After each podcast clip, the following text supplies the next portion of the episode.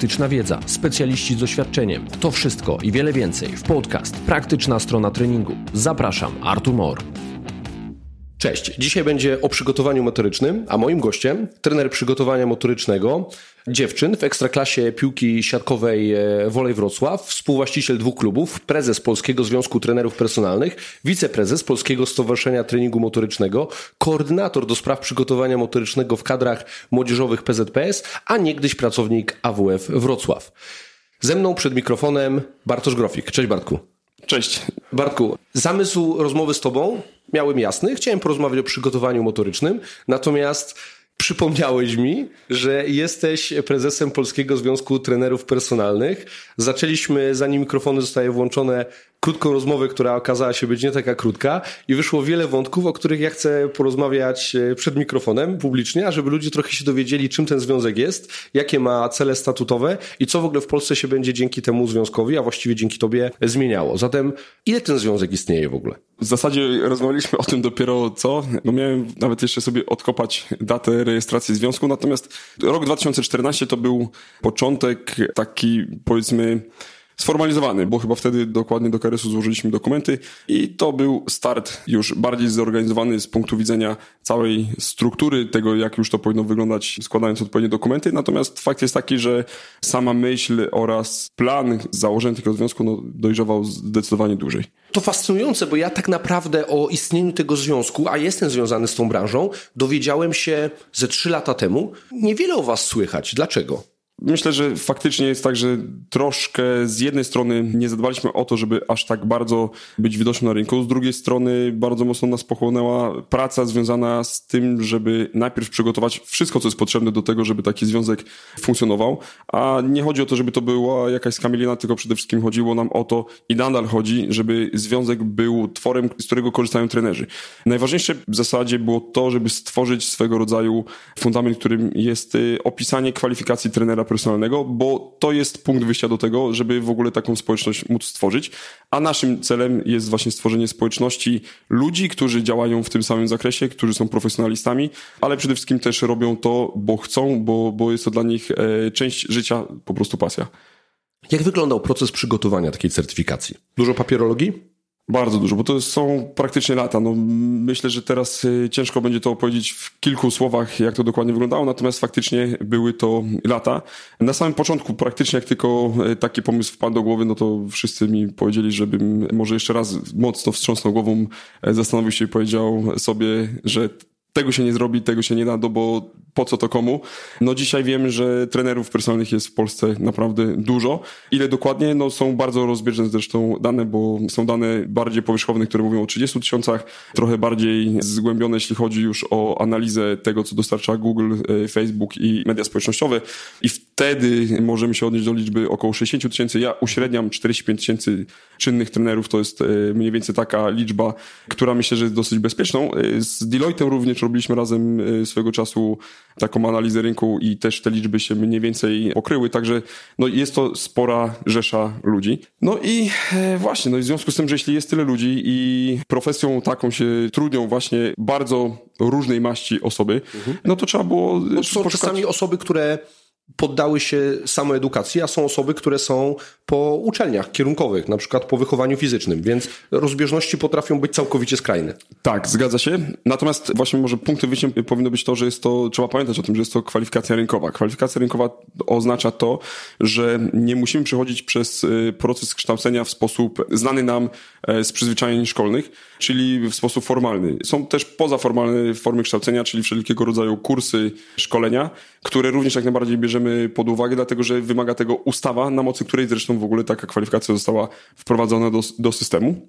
A mówię teraz o ustawie, mówię o kwalifikacji, a wszystko to trwało praktycznie 6 lat, żeby można było dzisiaj powiedzieć e, no, z pełnym przekonaniem, że ten kawał dobrej roboty został zrobiony, to po prostu kosztowało to kilkaset godzin, jak nie w tysiącach już liczone, plus podróże, plus e, spotkania, plus po prostu praca taka mrówcza codziennie, a nawet i często do późnej nocy, po to, żeby właśnie dzisiaj móc mieć jakiś punkt odniesienia, przede wszystkim standard kwalifikacji o której dzisiaj możemy powiedzieć, że istnieje. Czyli w tej chwili, jeżeli ktoś jest trenerem personalnym albo chciałby nim zostać, to co on zyska dzięki takiej certyfikacji? Dlaczego warto być certyfikowanym trenerem personalnym w Polsce przez Polski Związek Trenerów Personalnych? Krótkie pytanie, ale złożona mhm. odpowiedź, tak bym to ujął. Pierwsza sprawa jest taka, że do tej pory, e, w związku z tym, że ustawa, o której mówię, tak naprawdę jest e, ustawą, o której bardzo mało ludzi wie. Mimo to, że jest to obowiązująca ustawa, która de facto powinna wśród przede wszystkim społeczności sportowej, no bo bądź co bądź e, trening personalny jest elementem sportu powszechnego w nomenklaturze naszej ministerialnej, no to powinniśmy się jako osoby z rynku również tym zainteresować. Natomiast y, no, problem jest taki, że, że ta ustawa sama w sobie nie jest do, dobrze rozpoznawalna. Natomiast co to daje bezpośrednio trenerowi? No przede wszystkim to, że może siebie nazwać jako trener personalny z punktu widzenia potwierdzenia kwalifikacji, czyli de facto taką kwalifikacją może się wyróżnić, ale przede wszystkim jest to dla niego zabezpieczenie z punktu widzenia już życia zawodowego, bo dzisiaj myślę, że mało kto sobie zdaje sprawę z tego, że jeśli dojdzie do precedensu, w którym trzeba będzie stanąć przed e, zwykłą odpowiedzialnością karną pomiędzy tym, co zaszło podczas procesu treningu personalnego. Nie mówię o tym, że ktoś sobie skręci nogę na jednostce jakiejś treningowej, tylko mówię o tym, że ktoś po 6, 7, 10 miesiącach pracy z trenerem przyjdzie i nagle powie: Słuchaj, stary, przez ciebie mam problem z kręgosłupem i nie mogę się ruszać, a w związku z tym, że się nie mogę ruszać, to nie mogę pracować. I teraz ty bierzesz za to odpowiedzialność, bo to z tobą od, ostatnich 10 miesięcy trenuję to w tym momencie, nie będąc trenerem z odpowiednimi kwalifikacjami i trenerem, który jest chociażby w odpowiedni sposób ubezpieczony, mówię tutaj o zwykłych narzędziach ubezpieczeniowych typu OC, ale znowu trenerskie, a nie instruktorskie, mhm. no to w tym momencie zaczynają się duże problemy dla takiej osoby, dlatego że pierwsza rzecz, za którą będzie musiała taka osoba odpowiedzieć, to będzie odpowiedzialność i możliwość wykonywania danej czynności, a Parę lat temu jeszcze nie było odniesienia, czyli tak naprawdę można byłoby się z tego jakoś wydostać, że tak powiem. Dzisiaj jest wprowadzona kwalifikacja, no i pierwsze pytanie to będzie, na jakiej zasadzie i na jakich warunkach prowadził pan, pani taki trening, bo w konsekwencji tego treningu doszło do takiej, a nie innej sytuacji. Także mówię już o takich skrajnych, myślę, sytuacjach, no ale z drugiej strony chciałbym to jaskrawie przedstawić, że jakby tu koniec końców chodzi o to, żeby z jednej strony móc przynależeć do pewnej społeczności trenerskiej, z drugiej strony być bezpiecznym trenerem i dla siebie, jako mhm. osoby wykonujące dany zawód i dla kogoś, kto po prostu będzie z takim trenerem trenować. Mhm. Ta certyfikacja, o której ty mówisz w kontekście trenerów personalnych, ona obowiązuje w ramach wielu organizacji, wielu państw w zawodzie trenera przygotowania motorycznego. Zgadza się, tak to, to nie są nowe rzeczy, to są takie dobre praktyki na skalę świata. Tak, dokładnie tak. Patrząc y, na taki trend y, ogólnoświatowy, to faktycznie dokładnie tak to funkcjonuje. Są kraje, które mają oczywiście całą specyfikę działań kwalifikacyjnych rozwiniętą no już od kilkudziesięciu lat. No, mówię tutaj już o takich krajach jak Australia, Nowa Zelandia, Kanada, Stany Zjednoczone, Anglia. To są kraje, które są swego rodzaju takimi krajami wzorcowymi. W Polsce no, wchodzimy już e, wreszcie na taką dobrą ścieżkę profesjonalizacji takich zawodów, czy takich kwalifikacji, co jest myślę, że szalenie istotne z punktu widzenia chociażby standardów, o których mówiłem, ale też jakości wykonywanej usługi. To, co bym w sumie chciał zaznaczyć, najważniejsze w tym wszystkim jest to, żeby świadomie podchodzić do tego, co robimy, bo jeśli ktoś chce zostać kierowcą, to po prostu ma prawo jazdy. Jeśli ktoś chce być lekarzem, to kończy odpowiednie studia, a tak samo jeśli ktoś chce trenować z drugą osobą, to powinien również się do tego odpowiedzialnie przygotować. Zgadzam się. Nabrałem pewnej perspektywy, kiedy sam poddałem się tej certyfikacji ASKI, gdzie byłem trenerem wieloletnim e, samoukiem, pojawiła się ASKA w Polsce. Zadałem sobie pytanie, czy ja potrzebuję pojechać na to szkolenie. Zadzwoniłem do kilku znajomych z branży, którzy na tym szkoleniu byli i zapytałem się ich, kurczę, czy warto na to szkolenie jechać. Oni powiedzieli tak, no Artur, no, no pewnie się niczego nowego nie dowiesz na tym e, poziomie pierwszym. Natomiast y, no, spotkasz się z ludźmi z branży, jest to jakaś tam forma dostępu też y, do wiedzy w ramach całego tego portalu. Nie dostałem jasnej odpowiedzi, ale jeden ze znajomych powiedział w ten sposób, już mniejsza, który obydwoje go znamy, powiedział tak, wiesz co, ja ci dam po prostu login, hasło do tego mojego portalu, zobaczysz sobie jak to wygląda i podejmiesz decyzję widząc ten kontent, który oni tam dają. Jak powiedział, tak zrobił, zalogowałem się, zobaczyłem, mówię wow, świetnie uporządkowana wiedza, wszystko podzielone na przedmioty, zebrane w bardzo przystępny sposób, dostęp do e, żurnala Australian Strength Conditioning Association, wszystko dane na tacy w super fajnej, przystępnej, uporządkowanej formie. Mówię, nie, muszę jechać, podoba mi się takie podejście do tematu. Czyli wiem, że to jest dobrze zrobiona robota, pojechałem bez chwili zawahania. Czy zmierzacie w tym samym kierunku w ramach Polskiego Stowarzyszenia Treningu Motorycznego? Czy chcecie też taką e, naszą rodzimą certyfikację robić? Dokładnie tak. I pierwszym krokiem w tym wszystkim właśnie było również to, żeby taką kwalifikację wprowadzić do systemu. Kwalifikacja została już też opisana.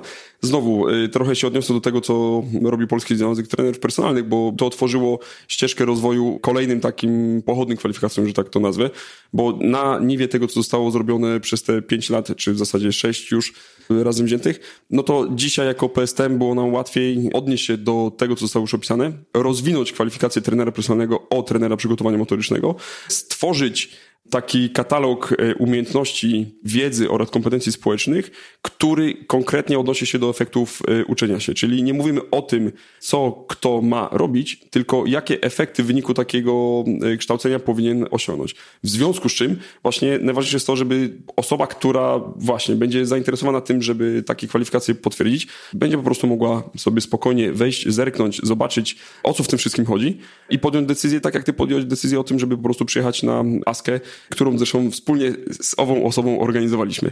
Tak jest. E, do czego zmierzam? Zmierzam do tego, że to musi być przejrzyste, to musi być łatwe w odbiorze dla odbiorcy, ale z drugiej strony też musi mieć pewną wartość, a wartością jest właśnie to, że pewien standard swojej pracy będzie mógł obrać, a przede wszystkim uporządkować, albo przynajmniej dowiedzieć się, albo nawet zobaczyć, jaka jest perspektywa tego, w jaki sposób można działać w danym standardzie, po to, żeby później siebie rozwijać oczywiście już w kontekście swoich bardzo specyficznych zainteresowań, w kontekście danej dyscypliny sportu, w, w jakiej dana osoba pracuje. Takie certyfikacje, chociażby w Australii, one w pewien sposób hierarchizują trenerów przygotowania motorycznego i dają im pewne możliwości, obowiązki i ograniczenia. Jeżeli jesteś ASCA level 1, możesz pracować z drużynami, które, z którymi możesz pracować, którymi jakby ta certyfikacja cię upoważnia. Jeżeli przychodzisz na poziom wyżej, już masz dostęp do tych zawodników, którzy mają dłuższy staż, którzy są już bardziej rozwinięci, no i aż finalnie przejdziesz do ASCA level 3 i możesz pracować z tą kategorią elit. To dobre czy złe rozwiązanie? To ogranicza trenerów, czy raczej daje możliwości? Ja myślę, że przede wszystkim to powoduje, że motywuje trenerów też do tego, żeby się cały czas e, rozwijali, a z drugiej strony też daje informację zwrotną dla rynku, czyli w tym wypadku dla związków sportowych, klubów sportowych, do tego, żeby też wiedzieli, jakiego specjalisty szukają. I to nie jest praktyka jakaś nowa, bo popatrzmy chociażby, no odniosę się do piłki nożnej i popatrzmy, jak UEFA zorganizowała swoje certyfikacje dla trenerów piłki nożnej. Są trenerzy z poszczególnymi kategoriami i oni dopiero wtedy mogą po zaliczeniu czy zdaniu danego egzaminu mogą ewentualnie przejść wyżej w hierarchii rozumianej jako kategorie wiekowe bądź stopień rozgrywkowej danego zespołu, którego mieliby objąć.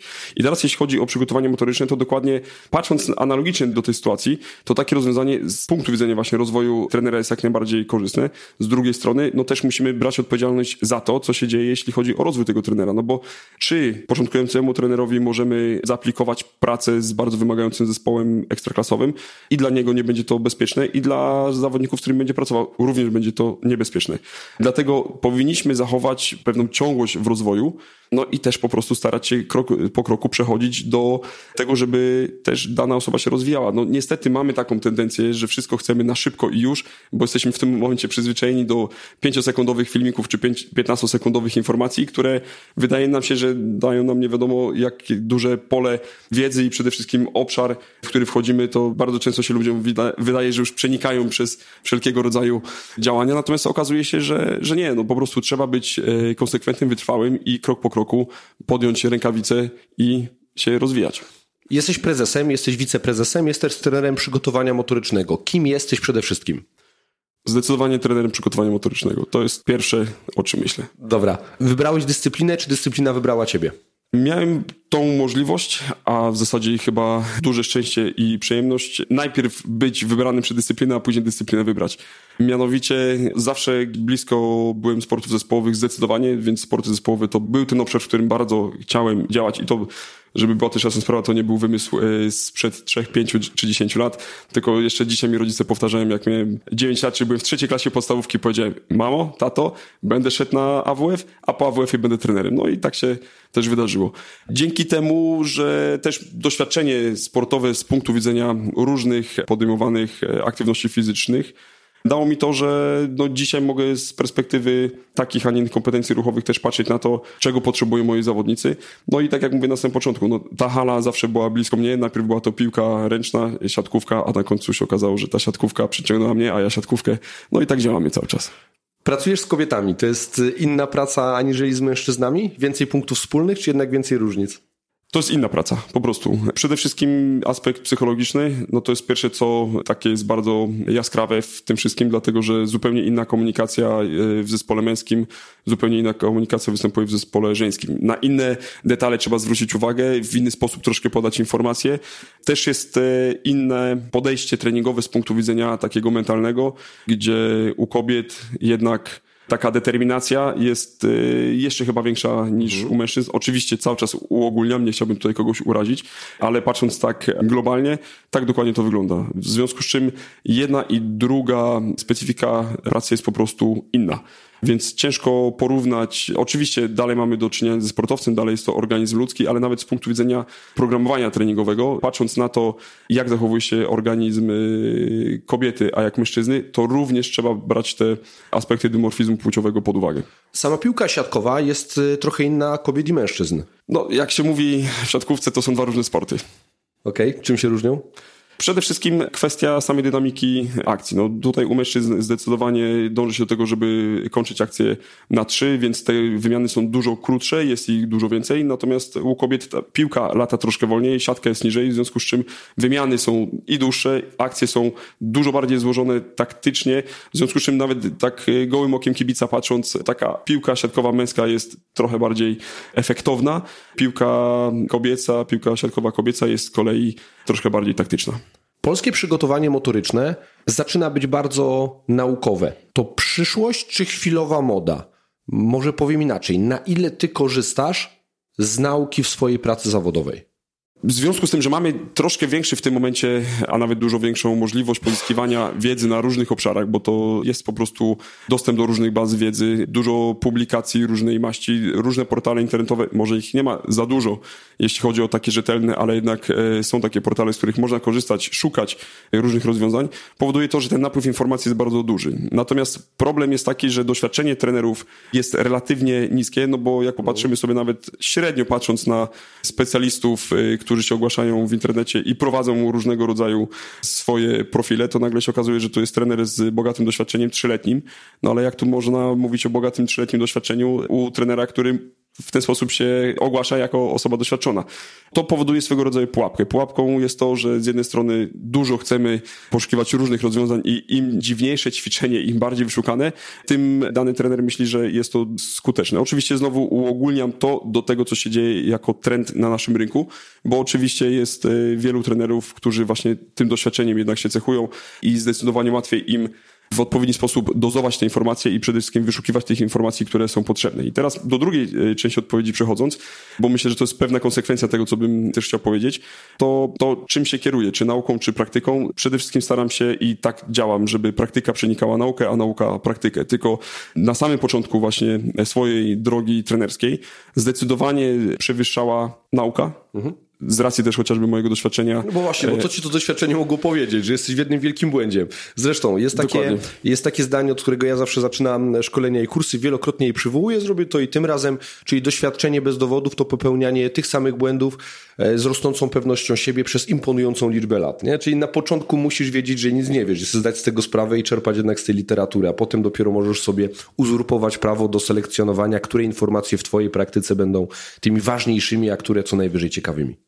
Dokładnie tak. No i tutaj właśnie kwestia znowu jest tego typu, czy chcemy być specjalistami w danej dziedzinie, czy chcemy być specjalistami w uogólnieniu. No i teraz jeśli jesteśmy skupieni na tym, żeby robić wszystko, czyli żeby być specjalistą w każdej dziedzinie sportu i być specjalistą od każdej dyscypliny sportu, no to to właśnie może powodować pewien e, szum informacji, bo jeśli nie zdajemy sobie z tego sprawy, czym się charakteryzuje dana dyscyplina sportu i na co powinniśmy skupić, na czym się powinniśmy skupić, na co zwrócić uwagę, to to ciężko nam znaleźć odpowiedzi. A teraz, żeby szukać odpowiedzi, to musimy w odpowiedni sposób też mieć zaimplikowaną praktykę. Więc jeśli ta nasza praktyka pozwoli nam wreszcie do tego, żeby sobie zadać odpowiednie pytanie, to wtedy odpowiednie pytanie pozwoli nam też w nauce szukać odpowiedzi. Jeśli będziemy robić to w drugą stronę, no to w tym momencie właśnie To jest jak w tych wyszukiwarkach badań naukowych. Musisz wpisać odpowiednie frazy, żeby znaleźć odpowiednie rzeczy. Musisz po prostu wiedzieć, jak i czego szukać. Dokładnie tak. A z drugiej strony, patrząc chociażby na to, jak dużo różnych badań, nawet w naszej literaturze sportowej się pojawia, no to bardzo często rodzi się pytanie, po co te badania są robione. I tutaj znowu nawet nie tyle, że jest to już y, moje zdanie, no ale chociażby podpierając się ostatnimi właśnie takimi, myślę, spostrzeżeniami Luisa Meskity, który no jest, myślę, że dość znany w środowisku Sam chyba już czytając kolejne setne, dwusetne albo trzysetne artykuł naukowy zadał to pytanie właśnie, czy te wszystkie artykuły naukowe są po to, żeby tylko zapełnić papier i żeby opublikować je, czy wnoszą coś do aplikacji praktycznej, czy też nie. No wiesz, trudno też oczekiwać, że każde badanie, które się pojawia, będzie spektakularne, nowe światło rzucała w ogóle inną perspektywę na jakieś zagadnienie na dany temat, na postępowanie w danej dyscyplinie sportowej. No bo to, to, to w ogóle nauka taka nie jest, nie? No, nauka nie polega na rewolucji każdego dnia. To jest jak układanie puzli. Nie? Czyli wiesz, układasz puzzle, właściwie ułożyłeś 20 puzli z 20 tysięcy, tam jeszcze nic nie widać, ale zaczynasz ten obrazek budować, aż w pewnym momencie wychodzi szerszy obraz i możesz powiedzieć, kurczę, ładny ten widoczek. Tylko trzeba mieć tą perspektywę tego, żeby wiedzieć, jakiego obrazu szukamy albo jakiego oczekujemy. No i to jest jakby pierwszy temat. Drugi temat jest taki, a w zasadzie drugi krok jest taki, żeby umieć i chcieć weryfikować to, co się robi, bo jeśli zabraknie nam samokrytyki i weryfikacji w tym, co robimy, czyli prosta sprawa, o której bardzo często jednak zapominamy, no patrząc chociażby na swoje doświadczenie w klubach różnych, na różnym szczeblu, ale no właśnie zatrważające jest to, że, że bardzo często na szczeblu ekstraklasy, takich rzeczy podstawowych jak monitoring e, treningowy się po prostu nie przeprowadza, albo robi się to bardzo rzadko. No i wtedy, jeśli mówimy o tych puzzlach, no to nagle układamy kilka puzli, brakuje nam tego monitoringu, dowiadujemy się czegoś nowego, a przez brak analizy tego, co robimy i weryfikacji tej swojej pracy okazuje się, że mamy już puzzle z innej układanki. Tak, ten monitoring jest zaniedbywany albo źle interpretowany, bo tu nie tylko chodzi o zbieranie danych, tylko o odpowiednią interpretację i potem implementowanie działań, które mają coś zmienić, tak? Co zobaczyliśmy w tym monitoringu. No i to jest super zresztą zagadnienie, bo bardzo często faktycznie jest tak, że chcemy przystąpić do, albo w ogóle zaaplikować dany monitoring w danym zespole, no i nagle znajdujemy znowu nowe artykuły naukowe, które trochę rzucają inny cień na to, co robimy. Tylko pytanie, jaka to była grupa badawcza i jaki ma impact to badanie naukowe, a w zasadzie rezultaty tego badania naukowego do tego, co robimy na co dzień e, w danej dyscyplinie. Czy to jest w ogóle ze sobą kompatybilne i czy jedno względu drugiego jest relatywne. I bardzo często brakuje nam właśnie takiej analizy tego, co robimy. Mówię nam jako trenerom. No ale zgodzisz się, że nauka w tej chwili nas nie ogranicza w pracy zawodowej, czyli nie pozostawia takich luk, które czynią nas bezradnymi. Jakie masz zdanie? Zdecydowanie nauka jest swego rodzaju fundamentem tego, co robimy. Tylko, że pytanie, w jakiej perspektywie na to patrzymy? Czy patrzymy z perspektywy tego, że mamy pewną tezę i chcemy ją udowodnić w praktyce, czy widzimy pewną zależność w praktyce i szukamy uzasadnienia w nauce? To mhm. właśnie jest ta perspektywa, do której zawsze dążę, żeby znaleźć odpowiedź w nauce poprzez pewne wartości, które są zaobserwowane w praktyce. Okej, okay, wiem co masz na myśli. Natomiast pytanie jest proste. Czy czujesz, że brakuje ci czegoś w literaturze? Czyli widzisz, obserwujesz coś w praktyce albo czujesz potrzebę czegoś, bierzesz się za przegląd literatury i mówisz, kurczę, to jest w ogóle jakby niezbadany temat, brakuje mi tej wiedzy, żeby zweryfikować to, co robię. Czy spotykasz się z czymś takim?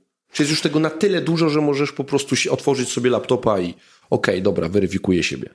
Pod tym kątem, owszem, jak najbardziej. Mogę otworzyć laptopa i po prostu siebie weryfikować, znaleźć bardzo dużo materiałów, które są po prostu na dzisiaj potrzebne, albo przede wszystkim albo potwierdzają to, co robię, bądź też e, rzucają właśnie zupełnie inny oddźwięk na podejmowaną próbę, czy też po prostu pewne przemyślenia. Więc faktycznie dzisiaj mamy internet pełen różnych publikacji, natomiast najważniejsze jest to, żeby znaleźć te, które są na odpowiednim poziomie merytorycznym. Dobra, czyli nauka nie jest dla ciebie ograniczeniem, przynajmniej to, co oferuje. No i kolejne pytanie, to co jest w twojej pracy największym dla ciebie ograniczeniem? U mnie się zawsze nasuwa, mówiąc o polskim przygotowaniu motorycznym, na usta mi się ciśnie, że infrastruktura.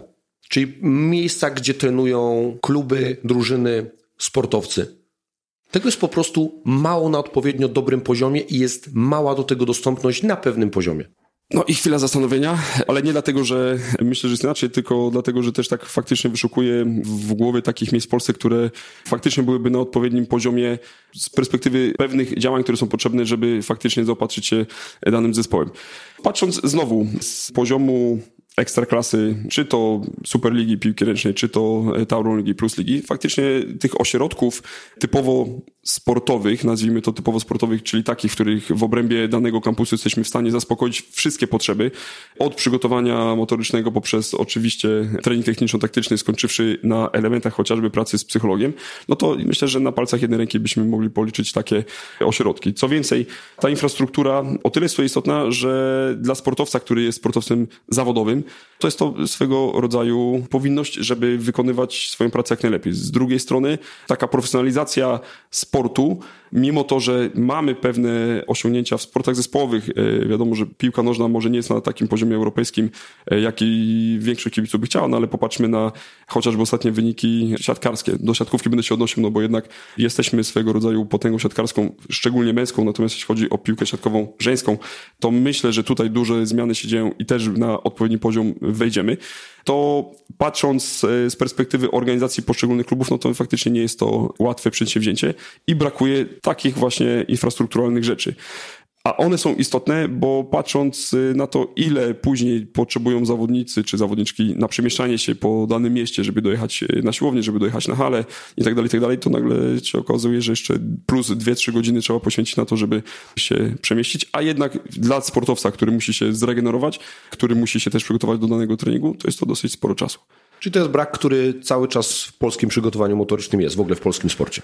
Niestety tak, natomiast to też wynika z pewnych praktyk i doświadczenia danych klubów, bo odnieśmy się do, do tego, o czym mówiliśmy na samym początku, że praktyka naszych trenerów jest stosunkowo niedługa, natomiast patrząc na, na trenerów właśnie z Australii, wcześniej wspomniany, czy Stanów, Anglii, to są trenerzy, którzy już w swoim zawodzie jako zdefiniowani trenerzy przygotowania motorycznego, czy przygotowania fizycznego, w zależności no, jakiej nomenklatury użyjemy, to są ludzie, którzy już mają doświadczenie i 15-letnie, 20-letnie, chociażby wspominaliśmy o I o szkoleniu, które prowadził trener McGerny. No i to jest gość, który trenował przecież kupę lat z Fergusonem w Manchester United. Mimo to, że pokazywał mi też, jak wyglądała ta siłownia u nich, no ale to już, już był człowiek, który bezpośrednio się tymi rzeczami zajmował. No i on na poziomie, którym pracował 20 lat temu, to pracował na poziomie, na którym my pracujemy dzisiaj w Polsce, albo no powiedzmy przez te ostatnie dwa lata pracowaliśmy. Także no to jest taka rozbieżność, jeśli chodzi o pewną, no nazwijmy to tradycję, czy też tradycja to może górnolotne słowo, ale ale pewna praktyka, która już gdzieś zaczęła się dużo mocniej rozwijać. No a my dopiero dzisiaj uświadamiamy w klubach to, jak ważnym jest elementem przygotowanie ogólnorozwojowe, przygotowanie fizyczne, bo tak naprawdę im sprawniejszy zawodnik, tym lepsza odpowiedź techniczno-taktyczna na zadane działania przez y, trenera głównego. Wyższy poziom atletyzmu to większy potencjał zawodnika, zarówno dla performance'u, jak i potencjał związany z minimalizowaniem ryzyka kontuzji. No bo taka jest rola przygotowania motorycznego, tak? Podnieść Dokładnie performance, tak. zmniejszy ryzyko kontuzji. Tak jest. Potrzeba jest oczywista. To, że trener przygotowania motorycznego potrafi wyjść naprzeciw tej potrzebie jest również oczywiste. Czy trenerzy główni, no bo to oni rozdają zazwyczaj karty, to oni zmieniają najbardziej środowiska sportowe, bo oni mówią o potrzebach danego środowiska. Czy oni to dostrzegają? Czy oni to wiedzą? Czy raczej trener główny to najsłabsze ogniwo zespołu? Myślę, że byłoby to bardzo niesprawiedliwe, mówiąc o tym, że trener główny to najsłabsze ogniwo zespołu. Jakkolwiek z pryzmatu podejmowanych decyzji, jeśli mamy tak na to patrzeć, to faktycznie nie nazwałbym tego najsłabszym ogniwem, ale najważniejszym z punktu widzenia decyzyjności. I teraz może też posłużę się pewnymi przykładami. No, nie chciałbym tutaj mówić o konkretnych nazwiskach, więc po prostu y, zostaniemy na... O historiach. tak, zostaniemy na pewnym poziomie ogólności. Ale niedawna sytuacja z przypadłości jednego klubu ekstraklasy piłkarskiej, mhm. klubu, który powinien sobie bardzo dobrze radzić w świadomości polskich kibiców, jest klubem bardzo mocno zorganizowanym, rozwiniętym, no ale był to trener, który generalnie w ogóle nie pracował z trenerem przygotowania motorycznego, bo zalecenia pobierał od kogoś innego, kto od czasu do czasu coś tam na papierze mu napisał i starał się to implementować w życie. No i to jest nie do pomyślenia w dzisiejszym sporcie, szczególnie w sporcie zawodowym, gdzie wchodzą jeszcze do tego nie tylko duże ambicje sportowe, ale duże e, nakłady finansowe. W związku z czym, jeśli mamy patrzeć z takiej perspektywy, tak, to jest to wtedy najsłabsze ogniwo. Natomiast patrząc e, jakby znowu z, z własnej historii i trochę z takiego doświadczenia który bardzo mocno obrazuje z kolei to, o czym teraz rozmawiamy, no to miałem przyjemność pracować z trenerem, z którym zaczęliśmy pracować w klubie, dlatego że prezes przyszedł i powiedział, że kurczę, u nas w klubie brakuje przygotowania motorycznego, a wszyscy je mają. No to w takim razie znajdę jakiegoś trenera. No i dostałem telefon, przyszedłem, spotkałem się z prezesem, prezes powiedział, tak, zaczynamy działać, po czym się spotkaliśmy z y, trenerem głównym, z drugim trenerem, y, siedliśmy, to są ludzie, którzy no już byli przyzwyczajeni do pracy właśnie w takim rygorze pod tytułem piłka, hala, nic więcej, no bo wszystko się zrobi już przy okazji. No i nagle zobaczyli, że przy nich siedzi jakiś gość, który mówi jeszcze o innych aspektach, które trzeba wziąć pod uwagę, o regeneracji, o odpowiednim nawodnieniu, o żywieniu, a do tego jeszcze powiedział, że trzeba w odpowiedni sposób zaplanować trening, a przecież chodzi o to, żeby brać piłkę i biegać. No ale po kilku tygodniach pracy nagle zobaczyli, że to był strzał w dziesiątkę. I to nie chodzi o to, że tutaj chcę sobie słodzić, tylko chodzi o to, żeby pokazać, jak perspektywa człowieka, jeśli był chociaż troszkę otwarty na to, poprzez swoją pracę można było pokazać, jaka jest różnica między tym, co zaobserwowali swoich zawodników we wcześniejszym sezonie, a tym, w jaki sposób dzisiaj zawodnicy wyglądali po tej pracy. I w Właśnie, tym momencie. Czy, czy trenerzy przygotowania motorycznego są rozliczani? Bardzo bym chciał, żeby tak było. Mhm. Natomiast e, znowu z perspektywy pracy z osobami, z którymi miałem okazję chociażby pracować e, w kadrach Polski, to bardzo się cieszę, że to są ludzie, którzy do pewnego standardu pracy przywykli, a przede wszystkim wiedzą, że jest to bardzo potrzebne. W związku z czym ja nawet sam wpycham trenerom wyniki pracy tego, co mhm. zrobiliśmy na danej jednostce, tego, co zaplanowaliśmy, weryfikuję obciążenia treningowe, które były w założeniu ogólnotygodniowym w stosunku do tego, jaka jest reakcja organizmu na zadaną jednostkę. I przyzwyczajam trenerów pierwszych do tego, żeby oni mi za chwilę sami zadawali te pytania, ej, słuchaj, ale nie pokazałeś mi dzisiaj żadnych wyników, więc mi je pokaż bardzo proszę. Więc z jednej strony jest to w taki sposób przebiegająca edukacja, natomiast z drugiej strony są też oczekiwania, myślę, że to nie jestem odosobnionym przypadkiem, ale oczekiwania prezesa czy prezesów danych klubów, no i w tym momencie, zresztą nawet jak popatrzymy jakby globalnie, z punktu widzenia tego, co się dzieje w różnych e, dyscyplinach sportu, szczególnie, no znowu tak podam bardzo kontrastową piłkę nożną. Mhm. No jeśli w danym zespole ktoś leci, to zazwyczaj leci najpierw pierwszy trener i trener przygotowania motorycznego, bo to są jakby dwa ogniwa, które albo się sprawdzają, albo też nie. Natomiast czy u nas, bo teraz to są jedno pytanie, dwie odpowiedzi, czy u nas w Polsce jest to weryfikowalne, to naprawdę bardzo mocno zależy od tego, na jakim poziomie świadomości działa dany klub. I to jest myślę, że smutne, dlatego że... E... Im wyżej w hierarchizacji klubu, tym mniejsza świadomość. Zgodzisz się ze mną?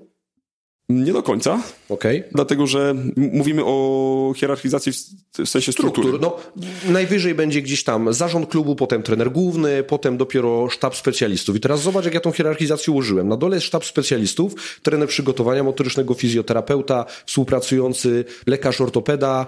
I to są ci ludzie, którzy wiedzą najwięcej o ciele ludzkim, jak poddawać je obciążeniom i czego oczekiwać. Czyli General Adaptation Syndrome, po prostu wiedzą, jak działa. Ich się najmniej pyta o to co powinniśmy robić. Zgodzę się, że im większa struktura, im bardziej rozciągnięta, tym faktycznie tak to działa, że im wyżej, tym mniejszy ten przepływ informacji. Natomiast w takiej strukturze trochę bardziej ściśniętej, gdzie nie ma aż tak dużej odległości pomiędzy prezesem a sztabem trenerskim, to ta wymiana informacji przebiega zdecydowanie szybciej. Natomiast znowu posłużę się swoim przykładem. Nie jestem osobą, która siedzi bezczynnie i narzeka albo tylko i wyłącznie mówi, że mogłoby być coś lepiej. Jeśli widzę, że są jakieś potrzeby albo są problemy, bezpośrednio zawsze rozmawiam i konsultuję to z pierwszym trenerem i zawsze bezpośrednio z zarządem, bo dla mnie najważniejsze jest przepływ informacji i jakby jasne przedstawienie sprawy. Spotkałeś się kiedyś z olaniem tematu? E, z, z bagatelizowaniem tych potrzeb. Tak, bo z olaniem tematu może nie do końca, natomiast e, jeśli były to niewygodne tematy, to bardzo często faktycznie, znaczy przepraszam, cofnę, nie bardzo często, ale faktycznie zdarzało się tak, że po prostu trudny temat był spróbowany do tego, żeby go po prostu zamieść pod dywan. Natomiast e, konsekwencja zawsze jest ta sama. Albo wprędza, albo później po prostu spod tego dywanu to się wszystko wyleje. Widzę taki problem, że początkujący trenerzy przygotowania motorycznego w mniejszych klubach albo w akademiach pracujących przy większych klubach oni nie realizują to, co chcieliby realizować, tylko realizują właśnie politykę tych osób, które są wyżej w tej hierarchii. Im się zabiera tą wolną rękę i trochę zaczyna się robić polityka. Oni robią to, co im się każe, co czasami jest zupełnie bezzasadne, a bojąc się o swoje posady, o ucięcie swojej kariery, przystają na to.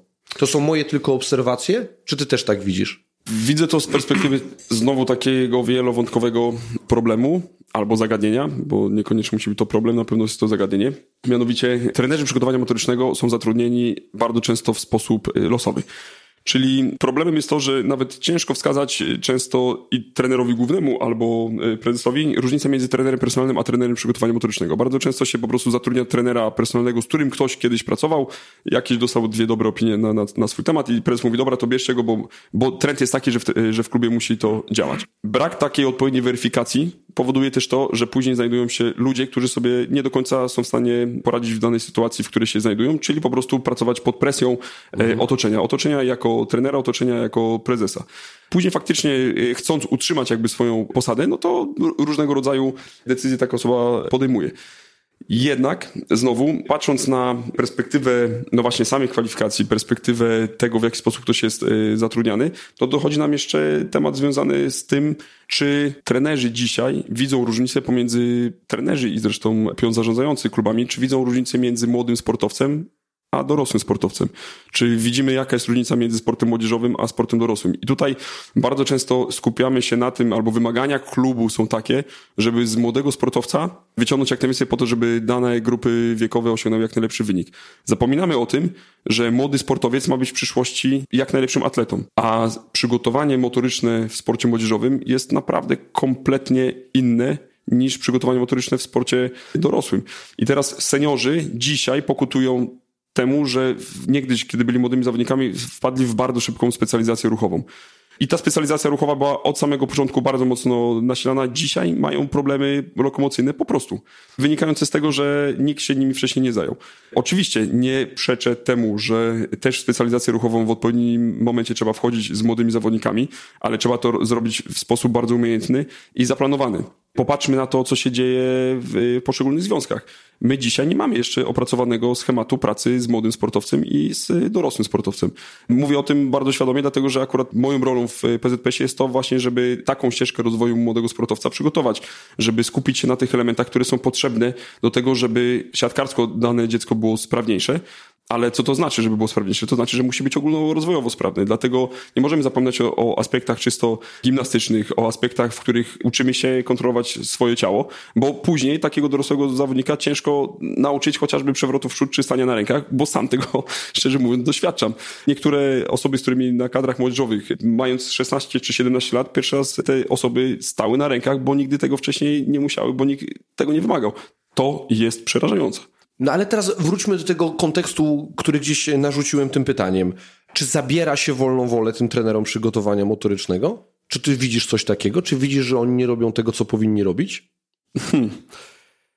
No, wiesz, to jest jakby subiektywne, tak? Tak, no tak, tak. Nie, nie bo... mamy jakichś e, przeglądowych badań, które próbują ten temat analizować. Bardzo, bardzo subiektywnie się wypowiem, bo chwilkę się zająkałem z jednego prostego względu. Dlatego, że w mojej ocenie osoby, które nie są przygotowane dokładnie do tego, co mają robić, czyli po prostu są to osoby trochę działające z przypadku, bardzo łatwo sobie narzucą e, okay. pewną wolę. I, I to, tyle. to jest dla mnie pełne wyjaśnienie. I zgadzam się. Czyli trzeba być asertywnym, trzeba czasami wiedzieć nie. Powiedzieć nie. Dokładnie. I to jest kwestia pewnych podejmowanych działań. Jeśli mam odpowiedni plan i wiem, co robię, e, jeśli podejmuję pewne działania w kontekście wartości, które mam silnie ugruntowane, to wtedy decyzje są proste. Okej. Okay. Powiedzieliśmy, że rolą przygotowania motorycznego z jednej strony jest poprawa performance'u, a z drugiej minimalizowanie ryzyka kontuzji. Ile o kontuzjach wiedzą trenerzy przygotowania motorycznego?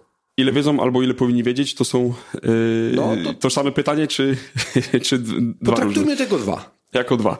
To jest super opcja pod kątem tego, żeby można było się odnieść do chociażby polskiej ramy kwalifikacji w sporcie, w tym wypadku Bomba. do kwalifikacji trenera przygotowania motorycznego, gdzie dokładnie właśnie mamy to opisane.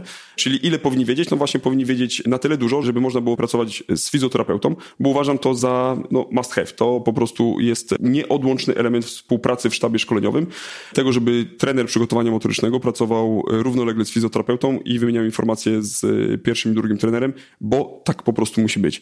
Dlatego, że jeśli mamy sportowca, który ma być e, sportowcem w odpowiedni sposób przygotowanym do sezonu i poprowadzonym w trakcie tego sezonu, to ta informacja musi być, analiza musi być i przede wszystkim odpowiedni sposób wyciągane informacje na temat tego, jak w widzach się zachowuje dany zawodnik. I teraz jeśli trener przygotowania motorycznego nie będzie sobie zdawał sprawy z tego, jakie konsekwencje rodzą dane kontuzje, albo co może się wydarzyć w wyniku różnego rodzaju przeciążeń, które są też bardzo często specyficzne dla danego sportu.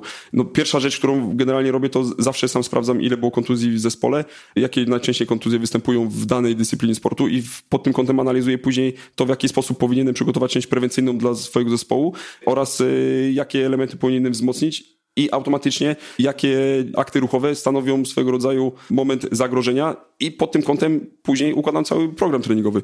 Dlatego nieodłącznym elementem pracy trenera przygotowania motorycznego jest to, żeby wiedział o kontuzjach jak najwięcej. Sam uczestniczę w wielu, zresztą jest to jakby bardzo mocno już we krwi mam zakorzenione, tak jak e, wspominałem, w związku z tym, że i rodziców mam po AWF-ie, mama jest fizjoterapeutką, to ja sam jakby naturalnie od, od najmłodszych lat życia w tym świecie fizjoterapii. Już nie miałeś wyboru po fizjoterapii, prostu. dokładnie tak, w fizjoterapii uczestniczyłem, ale pierwsze kursy, które e, robiłem, to były kursy w odniesieniu do szeroko rozumianej fizjoterapii i to mi dało pogląd na to, w jaki sposób powinienem przygotować zawodnika i dlatego też z punktu widzenia ramy kwalifikacji też to umieściliśmy tam, bo nieumiejętność interpretacji sytuacji, a przede wszystkim bardzo ważne jest to, żeby trener wiedział, kiedy ma sobie powiedzieć, dobra, to jest moment, kiedy ja zaczynam pracować, ale to jest też moment, kiedy ja kończę pracę i przekazuję zawodnika do fizjoterapeuty, bo fizjoterapeuta jest specjalistą, trener przygotowania motorycznego też ma być specjalistą, a praca dwóch specjalistów ma dać wynik w postaci zdrowego zawodnika. Miód na me serce to, co mówisz. A wiesz dlaczego? Bo po pierwsze, nie jesteś odosobnionym przypadkiem, czyli to już bardzo dobrze wróży, czyli ta potrzeba zrozumienia istoty kontuzji, zarządzania całym tym procesem dochodzenia do zdrowia u trenerów przygotowania motorycznego jest. Ona w, w ramach tych certyfikacji również się pojawia. Co więcej, takie potwierdzenia pojawiają się w moim doświadczeniu gdzieś zawodowym. Tomasz Gęborys, trener przygotowania motorycznego, przyjechał też do mnie na szkolenie właśnie tematyczne dla fizjoterapeutów, więc widzę, że to się dzieje.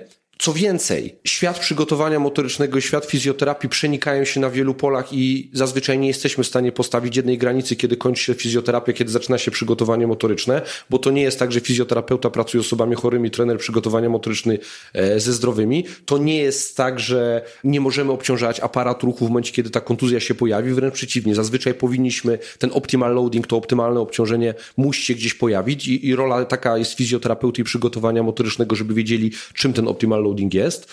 Więc światy się przenikają. Trenerzy przygotowania motorycznego widzą potrzebę dokształcenia się na polu fizjoterapii, przynajmniej takiego ogólnego, natomiast jeszcze nie widzę, a zachęcam do tego, ażeby fizjoterapeuci poszli na szkolenia dla trenerów przygotowania motorycznego, żeby lepiej zrozumieli potrzeby osób aktywnych, a przede wszystkim sportowców, żeby wiedzieli, z czym się wiąże obciążanie aparatu ruchu, jakie oczekiwania przed tym aparatem ruchu stoją u osób wyjątkowo aktywnych. I tego mi trochę brakuje, czyli widzę, że znowu to, co widzę, środowisko przygotowania motorycznego korzysta z tej nauki, korzysta z dobrodziejstw y, wiedzy z innych dyscyplin, a ta fizjoterapia jednak trochę kuleje pod tym względem. Powiedz mi w takim razie, jak tobie się układa współpraca z fizjoterapeutami?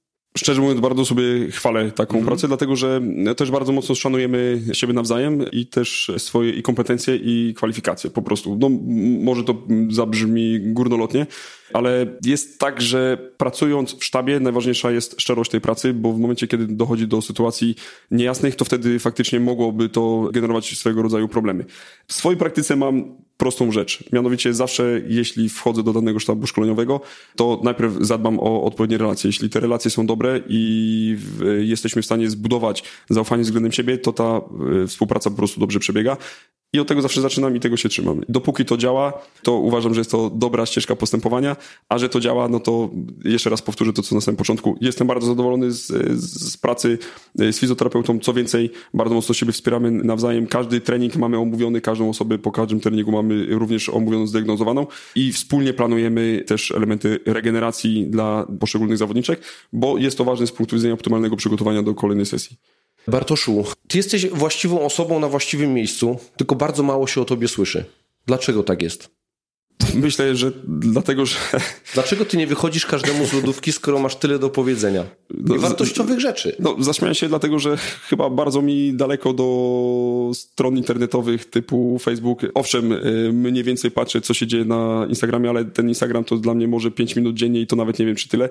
A możliwość zrobienia pewnej relacji no, ogranicza się do tego, że no, jak już byłem pod wpływem super emocji, chociażby podczas czy ostatniego meczu gdzieś w Rzeszowie, czy podczas Mistrzostw Europy, finałów Mistrzostw Europy na, na których byliśmy, no to wtedy być może ten parę relacji udało mi się wrzucić, natomiast nie jest to dla mnie rutyna. No i pewnie jest to coś, nad czym warto popracować no, z punktu widzenia takiej autopromocji No bo jesteś nie pierwszą osobą, która mi na to zwraca uwagę, a jednak jakiejś determinacji tego mi brakuje. A to może jest po prostu też czas. dzisiejszych czasów, wiesz. Ten, ta, ta jakby autopromocja, obecność w mediach społecznościowych, to wymóg czasów. Nie uciekniesz przed tym. To jest prawda, natomiast jeszcze nie, chyba nie odnajduję w tym jakiejś takiej satysfakcji, że zrobię dobry post albo wrzucę coś interesującego, dlatego że no na końcu jak siadam do komputera, patrzę, że zawodniczka skakała 30 centymetrów, y, a dzisiaj skacze 60, no to nagle zaczynam się śmiać do tego monitora i mówię, kurde, osiągnąłem to, na czym mi bardzo zależało, a jak widzę, że ona jest szczęśliwa, to do tego no, jestem spełniony z punktu widzenia zawodowego i zapominam o tym, że jeszcze gdzieś tam warto być może się właśnie takim elementem pochwalić, e, żeby pokazać, że, że ta praca działa. Kurczę, jesteś naprawdę gościem na odpowiednim stanowisku. Bardzo się cieszę, że polskie przygotowanie motoryczne ma, ma Bartosza Grofika i mam nadzieję jeszcze wielu tobie podobnych. Życzę sobie, żeby było takich więcej osób. Dziękuję, no, bardzo miłe i ciepłe słowa. No, trochę się czuję często zakłopotany, jeśli coś takiego y, słyszę w swoim kierunku, a z drugiej strony to chyba takie niepotrzebne emocje rodzi, bo, bo powinienem się uśmiechnąć, podziękować i powiedzieć, że będę robił tak dalej. Okej, okay. trzymam Cię w takim razie za słowo. Bartoszu, dziękuję za poświęcony czas, wielu sukcesów i mam nadzieję do zobaczenia na konferencji Polskiego Stowarzyszenia Treningu Motorycznego w grudniu. Dokładnie tak, także wszystkich również zapraszam, bo myślę, że jest to no, taki punkt bardzo jaskrawy w kalendarzu, który sobie trzeba zapisać. Świetna konferencja, co roku coraz mocniejsze, albo przynajmniej zawsze na tym samym wysokim poziomie doznania merytoryczne. W tym roku bardzo mocno też właśnie postawiliśmy na to, żeby jak najwięcej było polskich wykładowców, żeby pokazać, że ta polska myśl e, i fizjoterapeutyczna, i przygotowania motorycznego również jest na wysokim poziomie i powinniśmy też doceniać to, co mamy w Polsce, bo coraz więcej nas, Polaków, docenia się również za granicą. Świetnie, no i będzie okazja zbić z tobą piątkę i w końcu cię poznać na żywo dla wielu. Zgadza się, chociaż myślę, że tam kilka y, szkoleń razem przeżyliśmy, kilka konferencji również, także jest część ludzi, z którymi się oczywiście często widzimy, ale mam nadzieję, że również to nasze dzisiejsze spotkanie jest też y, swego rodzaju możliwością do tego, żeby kilka osób albo no nawet wiadomo, że twoje podcasty cieszą się dużą popularnością, to nawet myślę, że kilka set osób więcej się pojawi. usłyszy. Tak jest. E, Bartoszu, bardzo dziękuję i do usłyszenia. Trzymaj się. Cześć. Dziękuję bardzo. Do, do usłyszenia i do zobaczenia.